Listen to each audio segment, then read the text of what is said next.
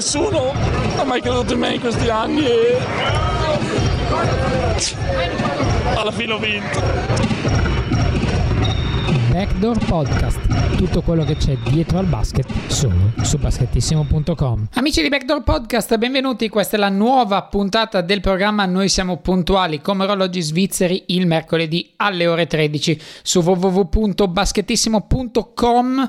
Nuova, nuova storia di basket ovviamente, ma prima non posso che ricordarvi i nostri contatti www.facebook.com slash backdoor podcast, backdoor-pod per quanto riguarda Twitter o Backdoor Podcast generico per quanto riguarda Instagram con le immagini del nostro Alberto che ci regala nuo- un nuovo avatar per ogni puntata calibrato appositamente sul nostro ospite quindi potete vedere tutte le foto raccolte delle singole puntate proprio sul nostro profilo Instagram.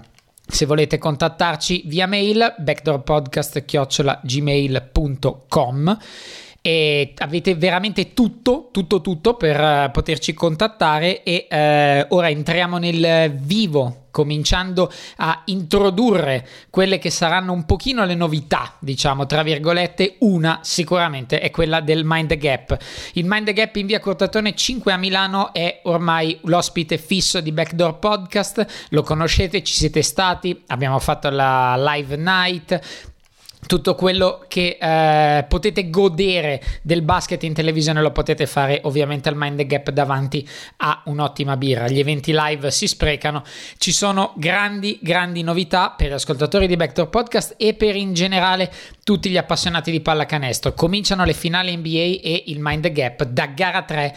Cercherà di seguirle live, seguite il, la nostra pagina Facebook, seguite il, la pagina Facebook del Mind the Gap perché l'intenzione è quella da gara 3 in poi di trasmettere tutte le NBA Finals live in notturna come è successo quando vi avevo parlato del Super Bowl eh, dove tanta gente è rimasta fuori dal locale. Quindi vi terremo aggiornati sulle evoluzioni. Ovviamente ci sarà Backdoor Podcast compatibilmente con gli impegni ma vedere un evento live, soprattutto una finale NBA tra Steph Curry, LeBron James, Kevin Durant, Kyrie Irving e chi più ne ha più ne metta, vederlo live, anche se dall'Italia, anche se il giorno dopo si lavora, si può fare una volta ogni due giorni, sono solo eventualmente e magari lo speriamo anche sette partite. Quindi Mind the Gap in via Curtatone 5 a Milano è il locale del basket e soprattutto potrebbe essere il locale delle NBA Finals. Per chi si è goduto le Final Four di Eurolega, sappiamo che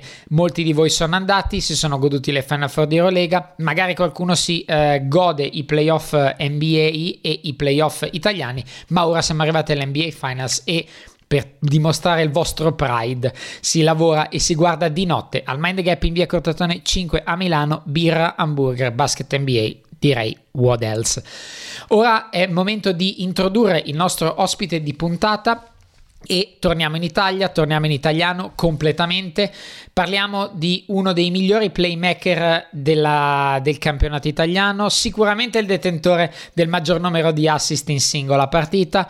Ha portato a un soffio dai playoff la Germani Brescia, ha avuto una carriera lunga e decisamente con tanti punti da toccare, tante città toccate e tante squadre di cui può raccontare. Ovviamente stiamo parlando di Luca Vitali e diamo a lui il benvenuto a Backdoor Podcast. Eh, ciao a tutti, grazie dell'invito.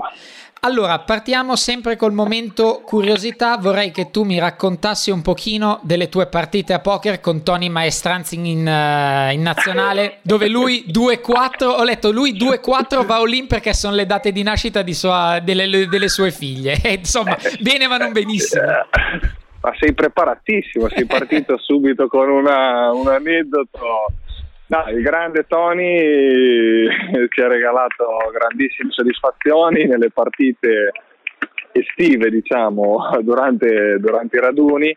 Sì, è vero, sei, sei, molto dettagliato. Lui aveva il suo metodo era l'all-in con con 2 e 4 che obiettivamente non era un grandissimo no. punto. E quindi però era precisissimo eh, devo dirti la verità eh, ed era un piacere giocare contro lui per questa sua tattica. Certo è difficilissima da leggere tra parentesi Eh, le prime volte era un po', capito, un po indecifra- indecifrabile, dopo, dopo è, è, diventato un po' più semplice. un attimino. E la tua passione per il poker nasce in una situazione un po' particolare, perché tu eri obbligato in ospedale per una polmonite o comunque per una malattia, sì. e lì impari, anche grazie ai tuoi amici che ti vengono a far compagnia, impari a giocare a poker e da lì nasce una vera e propria passione. Sì, è, vero, è nata, è nata, da lì, ero, ero in ospedale, mi sono andato a trovare i miei amici e mi hanno insegnato a giocare, a giocare a poker perché io non sapevo giocare, ovviamente io arrivo dopo un po' su tutto quello che è tecnologie, giochi, cose del genere, sono abbastanza fuori.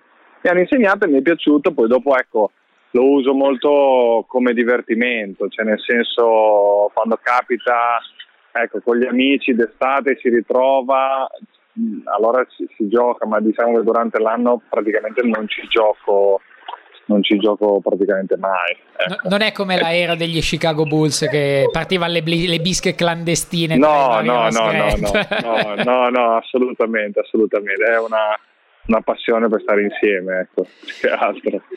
E ora torniamo, eh, passiamo al, alla pallacanestro e eh, ti chiedo come un pochino è per tutti noi e tutti i nostri ospiti, eh, com'è stato il tuo avvicinamento alla pallacanestro, diciamo quando è scattata la scintilla e ti ha contagiato la passione per il basket che poi accomuna giocatori, addetti ai lavori, ma anche semplici appassionati che ad un certo punto vengono più o meno folgorati e poi rimangono attaccati al basket finché muoiono? Ma allora la mia è stata molto semplice, nel senso che i miei genitori, il mio papà giocava a pallacanestro nelle, nelle minors bolognesi, la mia mamma è stata giocatrice, eh, anche se poi dopo ovviamente quando sono nato io ho smesso, quindi io sono nato praticamente con una palla in mano e andavo a vedere il mio papà. Mi piaceva giocare a pallacanestro, ma non era proprio la mia reale passione. Io preferivo un po' di più il calcio. Eh, tant'è vero che all'età di, adesso mi ricordo, 7, 7 anni forse, i miei genitori, dopo che gli avevo rotto le scatole così, mi mandarono a, a provare a giocare a calcio, no? quindi nella Castelmaggiore era.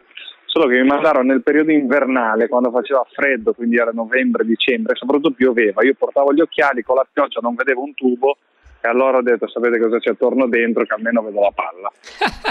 In poche parole, sono tornato a giocare a pallacanestro. Una vera e propria folgorazione, eh? eh esatto, esatto, esatto. E poi da lì, dopo, insomma, è sempre stata vabbè, eh, passione, vita quotidiana, sacrificio e divertimento. E eh, il tuo iter giovanile è, eh, diciamo, un pochino, un pochino legato a quello di Marco Bellinelli. Avete condiviso tanti momenti e ancora oggi eh, condividete dei momenti di svago ovviamente compatibilmente con i vostri impegni. Eh, cosa ti ricordi di quel, magari di quel rapporto e di quel periodo? Allora, eh, il nostro rapporto nasce un, un po' prima perché noi giocavamo contro ai tempi eh, in cui io giocavo a Castelmaggiore, lui a San Giovanni in Persicete, facevamo insieme un campionato regionale con l'annata 85, anche che era quella più grande, quindi le prime sfide contro furono quelle.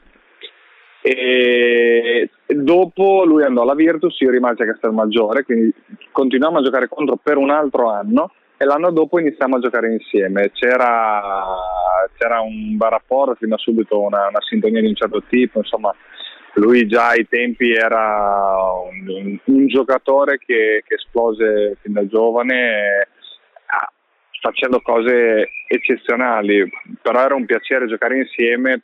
La cosa che mi ricordo più spesso era una rimessa particolare, dove io facevo la rimessa, lui si metteva sotto canestro, fingendo di appoggiarsi sulle ginocchia, la tiravo su e lui faceva canestro, cioè proprio ad ascensore, tipo rimessa rugby, per intenderci. E, belle annate, sfortunatamente non, non abbiamo mai vinto niente giovanili, però ecco, sono state, sono state andate molto belle, abbiamo avuto la fortuna di lavorare con un attore bravissimo come Sanguettoli e, e poi vabbè, poi la, l'amicizia che ci lega che, che, che, rimane negli anni e tuttora, è tuttora così. Vi è mai capitato di, all'epoca, magari quando eravate compagni, di parlare, dire magari un giorno andrò nell'NBA, poi vabbè, ovviamente lui ci è andato, ma per, avevate già un, dei, delle mire, a prescindere da quello che magari da giovani si può dire, mi piacerebbe, ma pensavate di potervi perlomeno giocare delle chance ad alto livello già a quell'epoca? Beh, tutti e due avevamo una mentalità di un certo tipo, lavorativa, di, di, di due, due, ragazzi che avevano voglia di arrivare. Lui fin da piccolo aveva avuto sempre in mente questa, questa passione per l'NBA, questa cosa come obiettivo. Spesso capitava che magari eh, quando andavo io a casa sua a San Giovanni a dormire, magari ci guardavamo le partite a volte di, di notte e la mamma di Beli si alzava per tagliarci il prosciutto e farci una piadina intorno alle due del mattino. Spettacolo! sì, sì, sì, mi ricordo. E, però insomma lui sì, lui ha sempre avuto secondo me l'NBA come, come, come obiettivo, poi è stato gradu- graduale come ci è arrivato. Eh, io sinceramente non, non l'ho mai non, l'ho ritenuto una cosa, cioè un bellissimo sogno, una cosa troppo lontana anche le, le, le diversità, cioè il mio, mio, non è un fisico obiettivamente da, da, da NBA, quindi io ho sempre ambito a giocare nel massimo nel italiano, l'Eurolega come, come ho giocato. Ecco. E, eh, e, e come, adesso che lui è in NBA, visto che il rapporto vi lega ancora, eh, come, come, lo vedi? Cioè, boh, immagino tu possa essere orgoglioso. Eh, qual è il primo pensiero che magari mettendoti su Sky a vedere una partita degli Hornets vedi quando gioca Marco? Ma il pensiero è di, è di orgoglio, di soddisfazione per lui, per quello che è riuscito a raggiungere con i sacrifici che ha fatto. Eh, soprattutto è, è, il fatto che è lo stesso ragazzo di 15 anni fa, quando andavamo in giro col suo F10 bianco eh, in giro per San Giovanni o di quando organizzavamo feste eh, a casa mia che, con un altro nostro amico eh, stava lui con le mani in tasca e il cappellino in testa.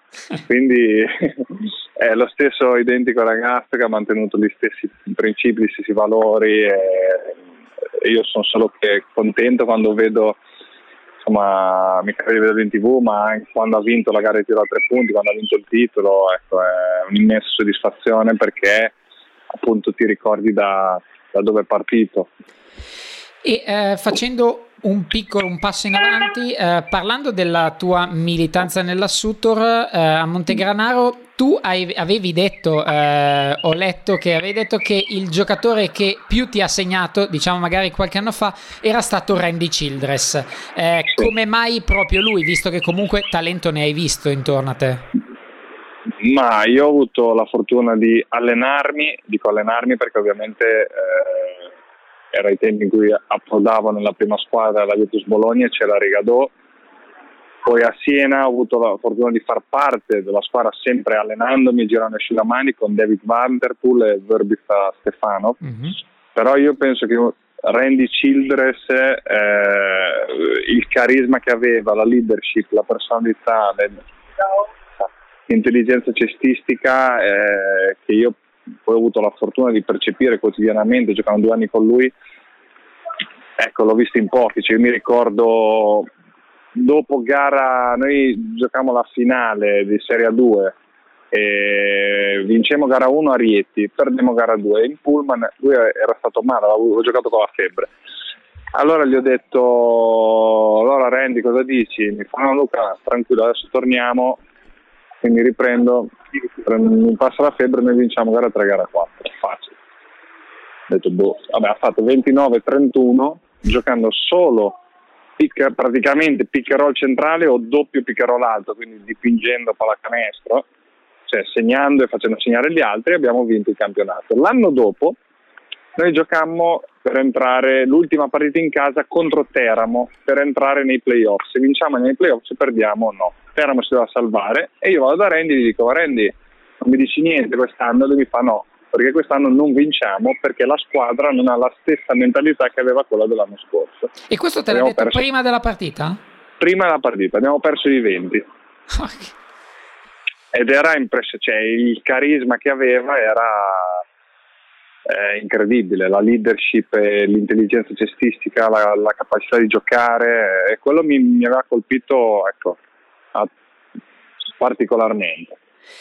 E il, il, periodo della Sutor ovviamente è quello della tua consacrazione. Tu già da giovane comunque avevi dimostrato di poter essere, se vogliamo, anche qualcosa di non molto visto. Adesso i giocatori magari alti con trattamento di palla o alti con grande atletismo che possono marcare esterni o quattro che possono marcare gli esterni era, è già più facile vederli. All'epoca tu eri un qualcosa di particolare, un playmaker di due metri che sapeva giocare molto molto bene il pick and roll, sapeva molto molto bene passare la palla, ma che a quell'altezza non era stato sempre visto, senza voler scomodare esagerazioni di paragone. Sì. Ti sentivi un pochino qualcosa di diverso rispetto agli altri? Ma no, io mi sentivo me stesso, però penso che questa cosa abbia un po', da un certo punto di vista, eh, essendo una cosa nuova, essendo una cosa che magari fuori dal prototipo normale del playmaker, è una cosa anche eh, difficile da non da capire, perché non era da capire, però era un'idea diversa, no? Di solito lo standard del giocatore in quel ruolo lì era un giocatore di 1,90 che prestava la palla, che aveva insomma, una capacità fisica di un certo tipo ed era un realizzatore, e questo era il prototipo del playmaker eh, che c'era in quel, periodo lì. E in effetti io mi sentivo me stesso. Col tempo ho imparato e cercato di imparare da tutti gli allenatori, da tutti i miei compagni a migliorarmi e ad adattarmi a seconda delle necessità, quindi poter giocare nel 3, nel 2, nel, e, e infatti tu, perché... dici, tu, dici, che potevi giocare nel 3 e nel 2, io sono andato su Wikipedia a vedere, poi all'interno della tua pagina c'è scritto Playmaker, ma sulla copertina c'è scritta la piccola, ho detto glielo devo chiedere, perché effettivamente se ci pensiamo può essere la piccola, guardia, Playmaker, almeno i tre ruoli fuori li puoi fare tutti. Sì, a me è capitato di giocare anche dalla forte, poi dipende dalle situazioni, è chiaro che il mio ruolo naturale è quello di playmaker. Eh, penso di averlo dimostrato e, e di dimostrarlo quotidianamente. Poi dopo ci sono situazioni come per esempio la nazionale dove secondo me un giocatore deve andare lì e, e, ed essere a disposizione e capire in un amen quello che c'è bisogno di fare, quindi può essere che magari devi giocare da pivot, magari devi sventolare un asciugamano, magari devi portare l'acqua, perché secondo me quello è lo spirito con cui si vive la nazionale eh, o, o, quello che ti richiede l'allenatore. Eh, questa è una cosa che io con gli anni, le, esperienze, gli insegnamenti di magari giocatori più esperti o allenatori ho cercato di imparare. Eh, fermo restando, ripeto, che poi il mio ruolo è quello lì, cioè è il playmaker. E poi arriva il passaggio all'Olimpia Milano, eh, una, diciamo un bel riconoscimento per quello che tu hai fatto sino a quel momento della carriera, però magari come mi, mi, pare di aver visto e che tu abbia detto, eh, forse è stata una ribalta che è arrivata magari troppo presto, forse non ti sentivi ancora totalmente pronto per guidare una, una squadra che pur in un momento transitorio, però aveva del pedigree e giocava all'Eurolega come tu prima hai detto. Certo. Ah no, io credo che ci io ho un ricordo bellissimo dell'annata milanese, perché noi abbiamo fatto la finale scudetto dopo che Milano eh, era sei anni che non arrivava in finale scudetto, in un periodo dove Siena era imbattibile, quindi difficilmente contrastabile. Nel primo anno della gestione di Giorgio Armani e in più abbiamo raggiunto le top 16 dopo 16 anni che Milano non arrivava alle top 16 con vittorie di prestigio contro il CSK, Real Madrid, Olympiacos.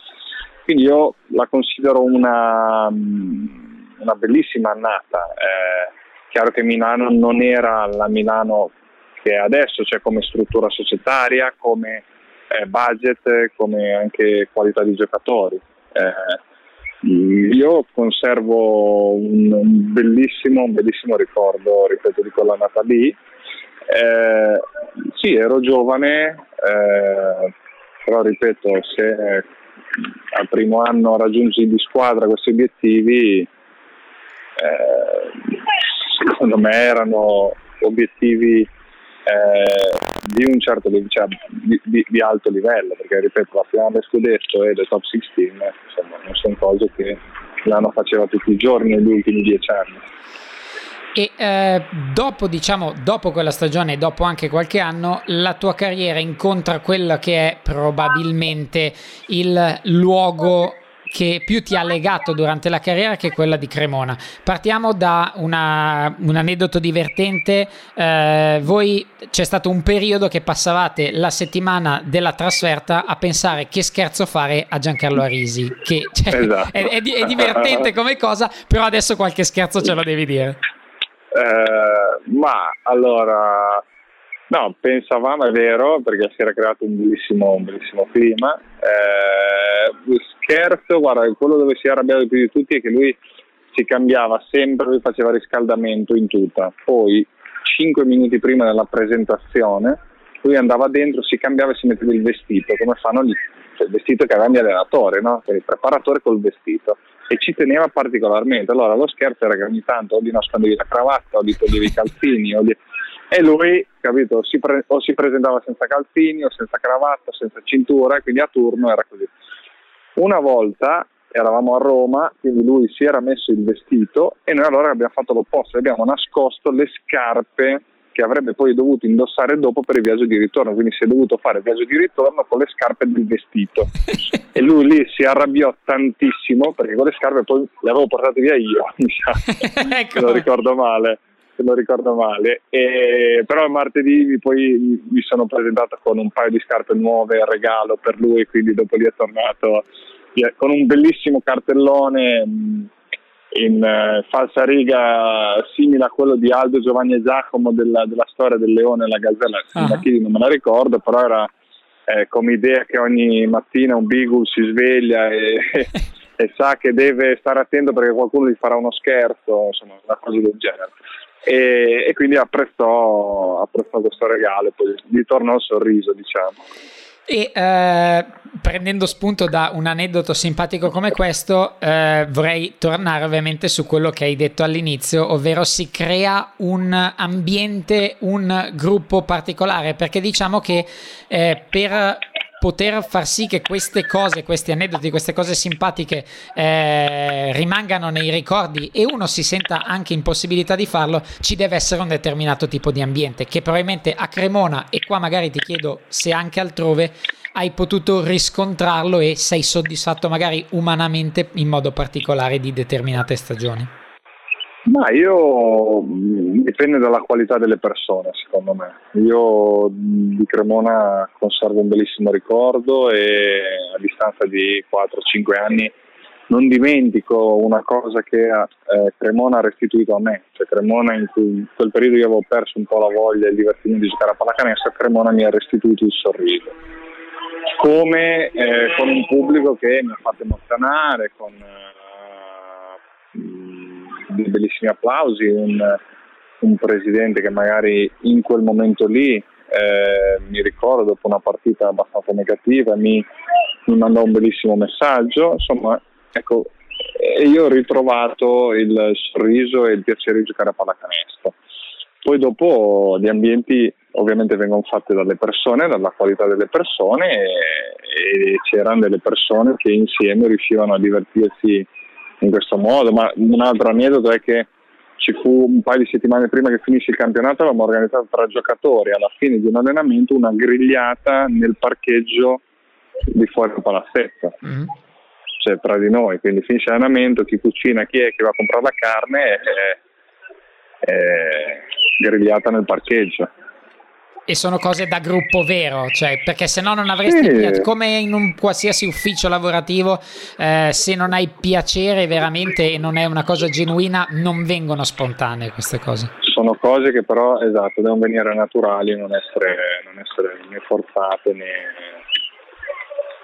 vengono da sole secondo me.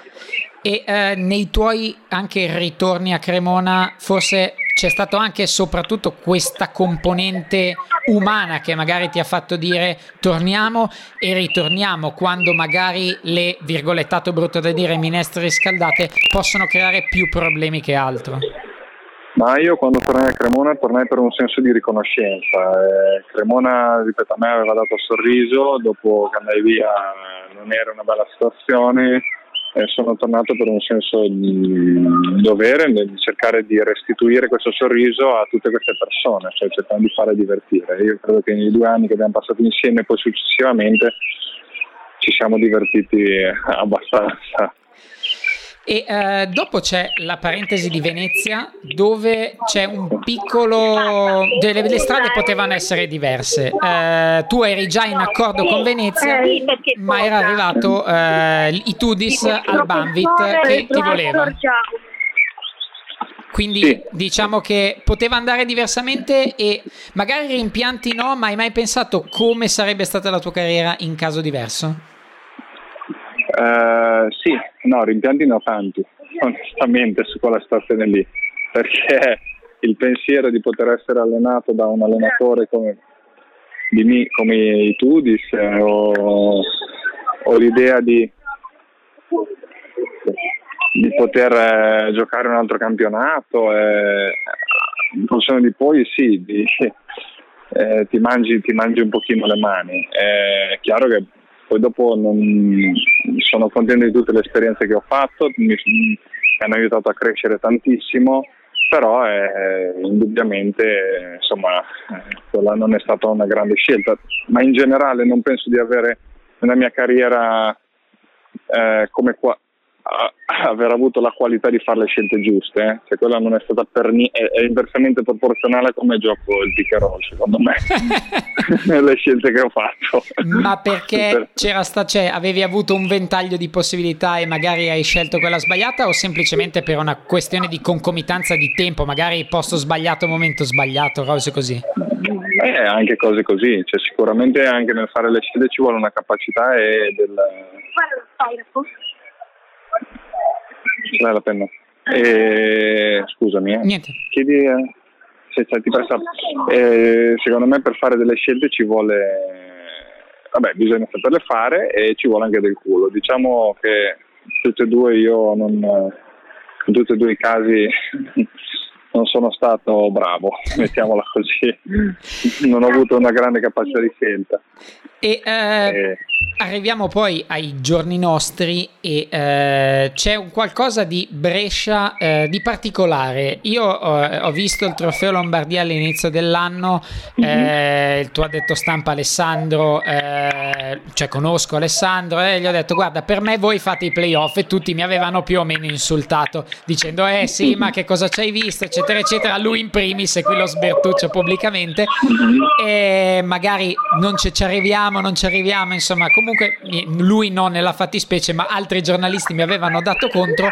In realtà poi avevo percepito qualcosa. Eh, il più bel messaggio che eh, Brescia ha dato al basket è alle Final Eight di, di Rimini, dove tu stesso nei tuoi profili social hai postato quel video dove i tuoi tifosi erano alla finestra del vostro albergo che gridavano e vi incitavano, ma veramente certo. usciti dalla camera. E questo è un po' del senso del tifo pulito e forse del tifo che bisognerebbe avere e bisog- dovrebbe essere un pochino più diffuso nel nostro basket. Mm, sono d'accordissimo, io penso che quello sia la, il miglior spot per la pallacanestro italiana, per una pallacanestro sana, perché alla fine è uno sport che deve aggregare, non deve ovviamente sostenendo la propria squadra, perché ci mancherebbe, però sempre nel rispetto e secondo me nella civiltà. Ecco, e Brescia in questo è stato un, ha dato prova di un, di un bellissimo messaggio di, di, calore, di sostegno e, ed è una bellissima pubblicità proprio per la pallacanestro italiana. È chiaro che quello che abbiamo fatto quest'anno secondo me è stato bellissimo perché siamo riusciti a creare un entusiasmo, un ambiente tutti insieme, eh, giocatori, pubblico e, e società pur essendo giovane, che deve essere considerato come un patrimonio eh, e bisogna avere la capacità di valorizzarlo e di strutturarsi per farlo. E eh, in questa stagione la diciamo partita che eh, i libri perlomeno si ricorderanno è il tuo presente contro il tuo passato, i 18 assi di Cremona e ti faccio quattro nomi. Tony Kukoc, Moore, Brown e Green erano quelli che avevano il record di assist a 16 e tu sei arrivato a 18. Per ironia della sorte proprio contro Cremona. Ecco, com'è stata emotivamente quella partita? Magari prima e soprattutto poi dopo, appreso che avevi fatto il record contro la tua ex squadra. Ma eh, emotivamente mm, diciamo no, vabbè, giocavamo in casa, non, sai, 31 anni, ne hai viste anche, anche tante. Eh, è chiaro che insomma sapere dopo di essere entrato nella storia della pallacanestro insieme a gente che mi ha scritto appunto la storia in modo molto più grande rispetto al mio eh, è stato di una soddisfazione immensa. Poi in una diciamo in una classifica che secondo me racchiude l'essenza della pallacanestro cioè l'assist è il passaggio, è quello che ti insegnano fin da piccoli quando giochi a pallacanestro, guarda il compagno libero, è un'essenza di unione, ecco, secondo me è, bellissimo, no? Poi ovviamente per fare queste cose bisogna di compagni che facciano canestro infatti questa cosa è merito anche loro. e eh, hai giocato ovviamente e hai contribuito a questo sogno della leonessa eh, con tuo fratello. Ovviamente ti avranno fatto mille volte questa domanda, quindi non ti dico com'è giocare con tuo fratello, ti dico è più facile e, e, al contempo magari più difficile rapportarti con lui perché sai che magari puoi andare oltre un una determinata soglia dettata dalla confidenza e magari quando uno dei due sbaglia l'altro si incacchia magari più del dovuto e questo magari può, e questo, magari lo chiedo a te, minare un pochino gli equilibri di un gruppo?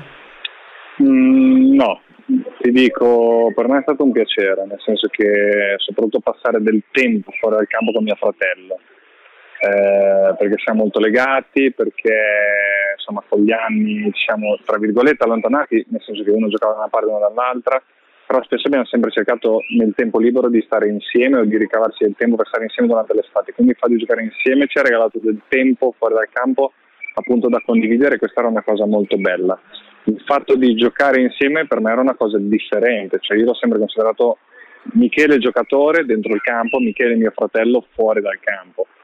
E, e dentro il campo secondo me lui è un giocatore che eh, ci, ci, ci, faceva fare il salto di qualità, tant'è vero che quando lui poi si è fatto male eh, noi abbiamo sofferto tantissimo, è un giocatore intelligente, un giocatore che ha insomma, una fisicità, un'energia che eh, ti cambiava le partite. Ti dico onestamente, eh, eh, ci picchiavamo spesso capitava che ci marcassimo io e lui, quindi era, ci picchiavamo molto di più io e lui rispetto a qualsiasi altro, quindi tra di noi. E, e lui è l'unico che praticamente mi ha detto no tu non mi passi il pallone. Detto, da te proprio. Eh, cioè, capito? a me. E, e fa, fa, fa, ridere ti fa vabbè capire eh, noi abbiamo poi un rapporto bellissimo e, però ecco in campo siamo sempre visti come io l'ho sempre visto come, come giocatore non come mio fratello e eh, chiudiamo eh, il cerchio con la maglia della nazionale e hai detto all'inizio una cosa molto bella che mi ha colpito, ma deve essere, penso, e lo possa essere per tantissima gente, il fatto di aver, essere un onore far parte della, di una spedizione azzurra, di indossare la maglia azzurra e soprattutto presuppone una certa disponibilità. Anche vari allenatori, selezionatori che abbiamo avuto eh, a disposizione, avendo, avendoli avuto ospiti, hanno detto che l'importante per una nazionale è la capacità di mettersi a disposizione dei giocatori e comprendere in breve tempo quali possano essere le gerarchie e quali possano essere i rispettivi ruoli. Eh, tu come hai vissuto la maglia azzurra in generale e come magari ti sei dovuto trovare a ricoprire ruoli diversi rispetto alla situazione che avevi nel club con magari più responsabilità? È stato facile, difficile, automatico? Ma io la nazionale l'ho sempre vissuta come un grande onore e un grande piacere. È chiaro che questo onore e grande piacere l'ho, l'ho, poi imparato di più nel tempo e con l'esperienza. Io mi ricordo il bullo che mi disse, ma uno dei primi raduni, mi disse guarda Luca, la nazionale è un club a parte. E a distanza di anni, soprattutto con, con l'esperienza, capii che, che, che tipo di messaggio era quello cioè la nazionale è un club a parte perché mh, è una cosa completamente diversa rispetto a un club. Eh, tu devi formare una squadra, la devi formare in due mesi, devi essere hai un ruolo diverso rispetto al club e sta nell'intelligenza di un giocatore eh, cercare di capire nel minor tempo possibile qual è il ruolo che l'allenatore ha pensato per te. Se è il tuo gradimento o meno non te ne deve fregare niente, perché per fare il risultato con la nazionale quello che è importante è la tua disponibilità e, e questa è la cosa, la cosa, principale secondo me, cioè il sacrificio e disponibilità. Alle scelte tecniche ci pensa l'allenatore, eh, perché poi insomma, fare un risultato con la nazionale, giocando ovviamente tutti vogliamo giocare, però 30 secondi sventolando asciugamani piuttosto che giocando 30 minuti ha lo stesso valore. E quindi sei, fai parte dei 12 milioni di giocatori italiani, eh, devi saperti adattare alla, alla, al ruolo eh, che l'allenatore ha pensato per te cercando di essere utile per la squadra. Eh, questo è lo spirito con cui io la vivo e penso un giocatore la debba vivere, perché per fare risultato c'è bisogno di queste cose qui. E eh, tu nella fattispecie hai avuto la possibilità di spartire la camera con Gigi Datome. Ti chiedo prima due parole su di lui per quanto riguarda il serio e poi il, il mito del pinguino che fa freddo anche se non fa freddo per il faceto. Sì, vabbè, con Gigi dividiamo la camera ormai da, da dieci anni. Cioè, eh, abbiamo un rapporto insomma veramente datato perché anche hanno giocato insieme anche nei giorni di Siena, nel Monte dei Paschi. Eh, cioè, ormai ci conosciamo, ci conosciamo, a memoria e è bello insomma, condividere la camera con lui e diciamo lui più, l'anello più bello è le prime, non le prime volte però quando io che andavo a, dormire lui si addormentava un pelo prima e io un pelo dopo e quindi quando dormiva era un pochino sonnambulo no? e, non, e, non, capivi se dormiva o, o era sveglio e, insomma eh, quello inizialmente un pochino preoccupava perché era ma dopo, dopo, è andato via una volta imparato quando lo sentivo parlare gli domandavo se sveglio o dormi se non rispondeva vuol dire che era nella fase di sonnambulismo certo. eh, e, e, invece il pinguino il mitico pinguino è perché nell'hotel di Trieste c'era un c'era caldo e noi tendevamo a lasciare l'aria condizionata accesa, solo che quando entravi passavi a un... Cioè, sembrava di stare ragazzi a, a, non so, in Siberia. E una notte ci siamo addormentati così con questo famoso pinguino, questa aria condizionata che sparava verso i letti, la mattina siamo alzati inchiodati tutti e due con eh, raffreddore, mal di collo, qui da lì. Il pinguino era abbiamo, abbiamo deciso di vietarlo nella camera. e ti chiedo, tornando un attimino indietro, perché ho lasciato indietro un piccolo aneddoto, eh, al tuo tempo di Venezia, quando eh, dovevi parlare, dovevi richiamare Rvoy e Peric, lo chiamavi maestre e Coach Mazzon non ti capiva. Com'è che era questo qui pro quo? Non capiva che tu stavi chiamando lui maestro? come funziona? Ah, no, no. Eh, però abbiamo giocato insieme a Cremona, è un ragazzo fantastico. E... Estore è professore, lui aveva intelligenza cestistica e pallacanestro, poi lui non parlava mai e, e, e, quando gli strappavi un sorriso era tanto, infatti mm. ti faceva morire quando, quando vedevi sorridere. No, eh, devo dire che magari sì, Zare pensava parlassi con lui, ovviamente anche Zare è stato uno che è un grande maestro, eh, però ecco, il maestro che intendevo io era per, per Pero. E ora veramente l'ultimissima domanda, visto che la tua carriera è stata tanto eh, diverse, hai toccato diverse squadre, tante blasonate, magari qualcuna eh, a un livello un pochino inferiore, ti chiedo, ti sentiresti pronto ad oggi, nel caso mai dovesse esserci la possibilità, ti sentiresti pronto a guidare una squadra di Eurolega, soprattutto per il fatto, per le esperienze che hai fatto e per la, l'essere conscio dei propri mezzi e magari anche dei propri limiti? Ma mi sento pronto, diciamo, rispetto a anni fa a ricoprire il ruolo che l'allenatore mi chiede. Cioè, se l'allenatore mi chiede di guidare una squadra, fare quello, se mi chiede di diciamo sventolare asciugamani, sventolare asciugamani. Eh, l'esperienza de, de, della mia carriera adesso mi ha aiutato diciamo di più a capire, a cercare di capire che, eh, come renderti disponibile a un allenatore, questo.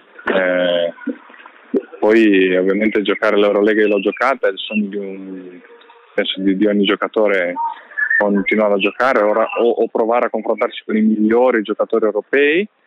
Eh, sono, sono, tutte cose belle, quelle, quelle che vengono eh, uno, uno, le prende. Per me personalmente per Iti il mio grande club è la nazionale mm. ed è sempre stata la mia costante degli ultimi dieci anni. E eh, Pe- peccato che tu non sia nato nell'NBA perché sennò altro che 18 assist come li contano di là ne facevi 45 cioè altro che i grandi assist man della Lega. Io ti ringrazio tantissimo della tua disponibilità e del tuo racconto e niente in bocca buona estate innanzitutto e in bocca al lupo grazie. per tutto il futuro. Crepi, crepi, grazie. grazie. buona ciao, serata ciao ciao. Ciao anche a te ciao ciao Ringraziamo ancora Luca Vitali, playmaker della Germani Leonessa Brescia, per averci raccontato e averci condotto all'interno della sua carriera che ha eh, avuto, come da lui stesso raccontato, tanti aneddoti, tante squadre toccate, tante piazze, quindi un bagaglio di esperienza veramente, veramente notevole e anche ci teniamo una delle sue ultime frasi che eh, ha detto che il mio, grand, il mio, più grande club è la nazionale ed effettivamente noi tutti tifosi italiani di basket in generale riponiamo tanta tanta voglia di tornare ai vecchi fasti nella nostra nazionale sperando che anche magari con l'aiuto di, di, Luca stesso si possa ritornare e riassaporare quelle gioie che tanto ci mancano e eh, tanto ci hanno fatto emozionare all'epoca.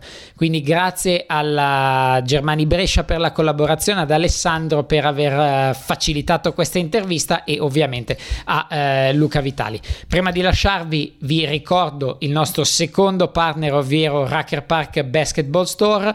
Arriva il periodo dei campetti, eh, non potete presentarvi sprovvisti di eh, tenuta adeguata, arrivano le NBA Finals e come quando io ero piccolo viene sempre la voglia la notte do- la mattina dopo aver visto le Finals di voler imitare i vari Curry, James e compagnia. Ovviamente non provateci a casa perché i risultati potrebbero essere drammatici, però potrete imitarli magari prendendo una loro maglietta NBA replica d'originale da Racker Park Basketball Store in via Washington 82 a Milano, ovvero semplicemente il negozio della pallacanestro specializzato solo, solo ed esclusivamente per il basket. Potete trovare veramente qualsiasi cosa, sia di abbigliamento, sia magari di prevenzione come cavigliere, ginocchiere, polsiere, paradenti. Potete veramente trovare dalla alla Z tutto quello che vi serve per intraprendere una nuova stagione, magari pensandoci con un pochino più di anticipo o semplicemente la stagione dei campetti, la scarpa da campetto, il pallone da campetto,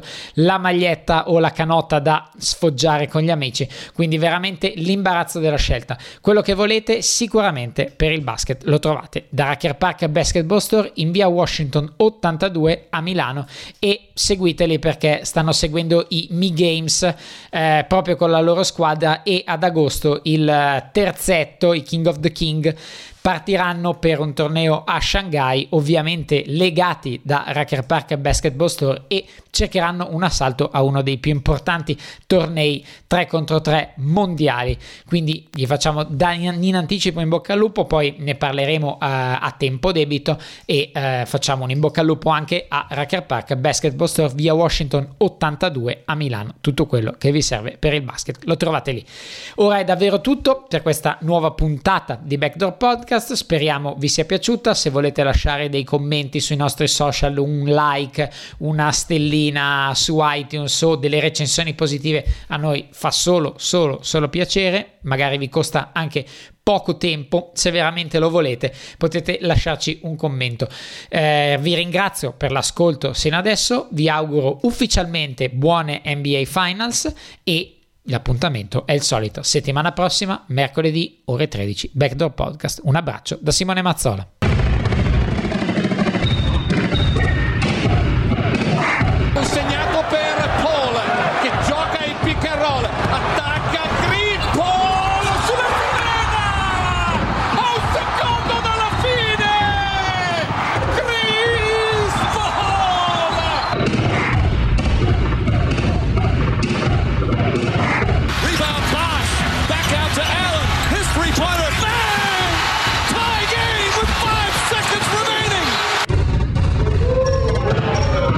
Nessuno, nessuno ha mai creduto in me in questi anni e alla fine ho vinto. Backdoor Podcast, tutto quello che c'è dietro al basket solo su basketissimo.com.